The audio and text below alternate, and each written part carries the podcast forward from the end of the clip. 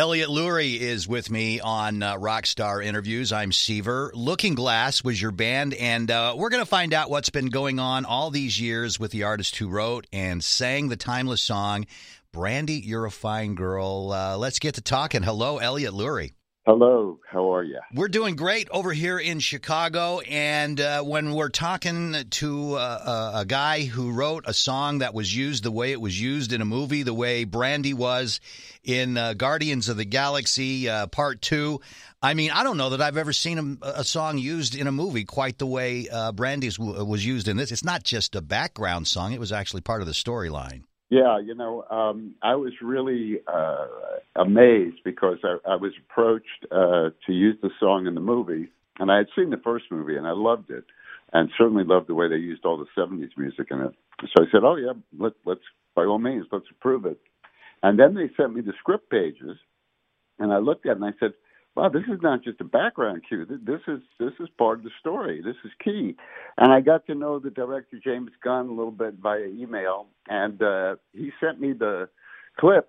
Um, once they had edited them, they, he sent me the clips where it's used, and I just thought it was fantastic. I loved it. Yeah, it's over the top. I mean, you must have been over the moon when you found out because it's not only in the opening scene, but it's revisited later in the movie. Kurt Russell basically recites the lyrics to the whole thing when, and sort of explains his place in the Marvel universe through the metaphor of the song "Brandy, You're a Fine Girl." Pretty, pretty crazy. It's pretty great. It, it, was it was pretty amazing. My wife and I were watching the clip, and at the at one point he says something uh, something like. Uh, uh, possibly Earth's greatest competition. Yes. yes. I was our, our mouths just hung over when we heard him say that.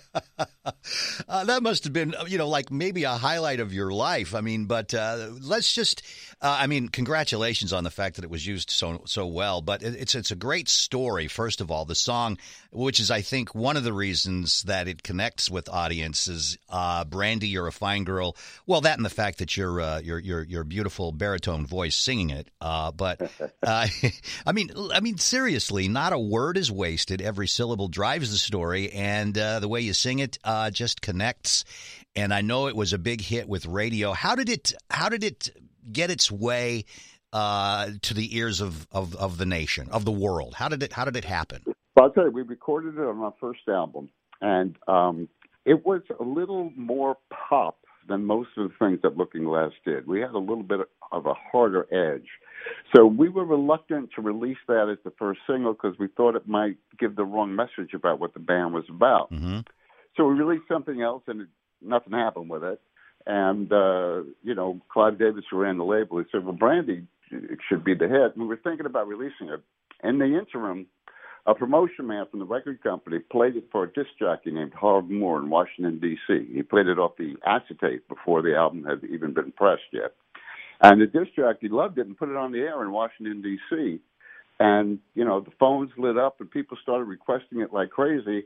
And at that point, the record company Epic said, "Okay, well, let's go. Let's press it up and get it out there." And it uh, it spread. But um, if it hadn't been for that one promotion and one disc jockey, it might not have seen the light of day. Wow, wow, wow! And then it uh, it went up to number one and stayed on the chart for a number of weeks. Now, this was back in 1972. Uh, when you wrote it, uh, you were using uh, your then girlfriend's name in lyrics, which was Randy. Uh, and of course, that can be a, a male or a female name. Uh, so you thought, well, Brandy, and as a, a, a, a server in a bar, kind of makes sense. question is Randy still living? Do you know her? Did you keep in touch with her? Uh, we keep in touch periodically. She is alive and well. She lives up in Oregon. And uh, kind of later in her life, she took up uh, painting and uh, became very good at it. And I actually have one of her paintings hanging in my music room. I'm looking at it as we speak. That's that is incredible. I, I think that is fantastic. Um, I love that.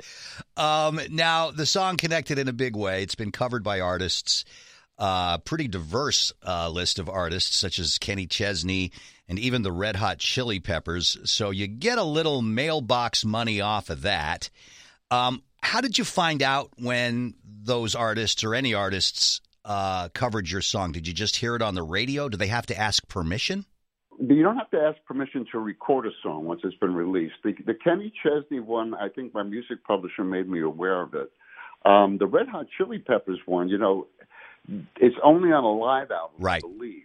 I think they ever did a studio version of it. So someone just uh, a friend called me and said, yeah, "Hey, I was at a Red Hot Chili Peppers concert and they played Brand." I said, uh, "Really? I didn't know they did that one." But um yeah, I, I so they had a live uh, album that includes it, but I don't think they've ever done a studio version. Yeah, I tried to find it, uh, and the only thing I could find was uh, the live version of "Brandy, You're a Fine Girl" by the Red Hot Chili Peppers. But uh, I was ten in 1972, but it was perfect for me because I had just discovered AM radio. And my prized possession was a, uh, clock radio, a Soundesign flip digit clock radio and uh, that song really, really, really hit home for me. Uh, and then I came to Chicago in the early 90s, and um, it's just a song that was totally embraced here uh, in the Midwest. We played it, and we still play it quite a bit on, on the drive. Um, and then, of course, you had another song called "Jimmy Loves Marianne," which was a, it's a great song too. Well, I always had a, a real, real uh, Chicago holds a real good place in my heart because Chicago uh, was the only major market where Jimmy Loves Marianne actually reached the top five. I think on one week it uh, reached number three on the great old WLS on the, the yeah. radio in Chicago. The big eighty nine. So, uh, yeah, yeah. So I'm uh, I'm I'm a very uh, very big fan of Chicago, and they they um, even made my second record a hit. That's fantastic. Now I was uh, looking at some because Looking Glass was only together for what two years. Uh, we put out two albums. So, you know, if you include the time that we were a bar band before we recorded, we were together for about six or seven years. Right. But we only put out two albums over the course of, I guess, three and a half years. And then you split off in 74 to go solo. And I think, at least I, I tried to find, I, I know there is writings about an album you did with some uh, some highly sought after LA session guys. Uh, I can't find it. Um, tell me where it is. I believe it exists currently as a Japanese import. Oh. that is the only place I've been able to find it. It's not on any of the streaming services or anything. Um, I have a couple of tracks that I snuck up on uh, on my YouTube channel. so, so if you want to check them out, you can go there. I, I will. I actually have the right to do that, but hopefully nobody's listening who, who will stop that because it's only available in Japan, I think. And you don't have rights to it yourself. I believe it's still owned by the record company. So, um, wow. But I but I sneak it up there every once in a while. Well, that's cool. I'm going to look for it. I don't know why I didn't check your YouTube channel in the first place, but uh, um, another going back to um, Brandy, you're a fine girl. Do you have a boat? Are you nautical in any way? I am not. When people ask me that, they ask me, "Were you ever in the Navy? Were you ever in the Merchant Marine?" I tell them, you know, I was I was born in Brooklyn, New York. I tell them the only boat I've been on is the Staten Island ferry. well, you know, you you uh, did that, uh, recorded a solo album, and then your next career happened. You were supervising music for film and TV. So you morphed into uh, a, a, movie executive of sorts and became the uh, the head of music at 20th Century Fox. Uh, same career path as guys like uh, Mark Mothersbaugh of Devo and Danny Elfman of uh, Oingo Boingo. Uh, tell us a little bit about that part of your career. Yeah, I was very fortunate with that because I was kind of adrift after uh, after my solo album and a couple of singles didn't do anything, and, I, and I, I was looking for something to do that would keep me involved with music in some way. And I had moved out to LA from New York and got real lucky. I met a couple of people who met a couple of people, as that usually goes. And um, I became a music supervisor, which is it's different than what Danny Elfman does. Music supervisors doesn't actually compose the music for the films, but at that time in the mid '80s, when I got involved with it, uh, what the music supervisor did was try to put together successful soundtrack albums, play songs in movies, mm-hmm. um, make sure music videos were made that would promote the movie and the record. Um, so that was kind of what the job was. So it was sort of one one foot in the movie business and one foot in the record business, I and see. it was really quite interesting. Yeah. It's uh, it's it's it's interesting that you talk about you compiling uh, movie soundtracks because sometimes when you uh, dig into these movie soundtracks, you come upon songs from artists that you know that you've never heard before, and they're good. Uh, it's a great place to, to to dig up music from bands you like and then have never heard, uh, and then you know bands you've never heard of.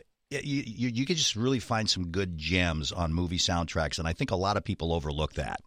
Yeah, and it and it's changed over the years because it used to be back before uh, before you know iTunes and and streaming and all. Uh, you know, a lot of times a, a movie soundtrack was just a compilation of pre-existing tracks and you'd have a very uh, successful soundtrack album. Nowadays, of course, you can pick the individual songs uh, and get them. So um, those are not as successful as they used to be. But um, there are still great soundtracks that that compile existing things, have new things. There are, of course, you know, soundtracks to uh, musical movies. So um, you know, it, it's still a wonderful place to expose music. Tell people uh, some of uh, the the movies that you uh, procured songs for their soundtracks. Well, one of the early ones that was really a lot of fun to do was one called Nine and a Half Weeks. Oh yeah. Um, that has a really great soundtrack if you can dig it out. Um, and then when I was at Fox, I worked on all their big movies like uh, Die Hard and the Home Alone movies and uh, all of those kinds of uh, big films. Um, Last of the Mohicans, which was a very interesting project at Fox with an interesting soundtrack album. Um, and then later on, I uh, I supervised and also wrote the theme for a kids show on Disney called Lizzie McGuire. Okay. apparently still thrives on the Disney Channel Plus yeah. and all that. So, yeah. uh, Man, yeah, so uh, you know, yeah, it's a career you've had here. I, I, I, had a 25 year career in that end of the business. That's did, yes. that's incredible. So uh, now you have kind of gone full circle. You're you're still based in California, and you have returned it to your first love, which of course has been on hold for the past year. Performing in front of an audience. That is where your focus is now. Yeah, it's it's really great because all that while that I was a music supervisor, I really kind of put the writing and the performing aside.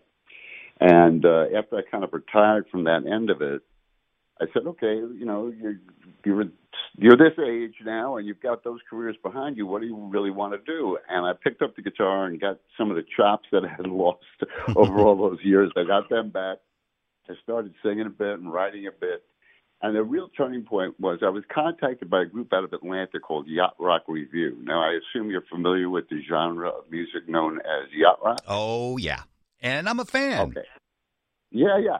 So, so Yacht Rock Revue was basically a great cover band out of Atlanta that focused on that kind of material. And they became so popular in the Southeast uh, that they started inviting some of the original voices on the songs that they performed to join them and perform them.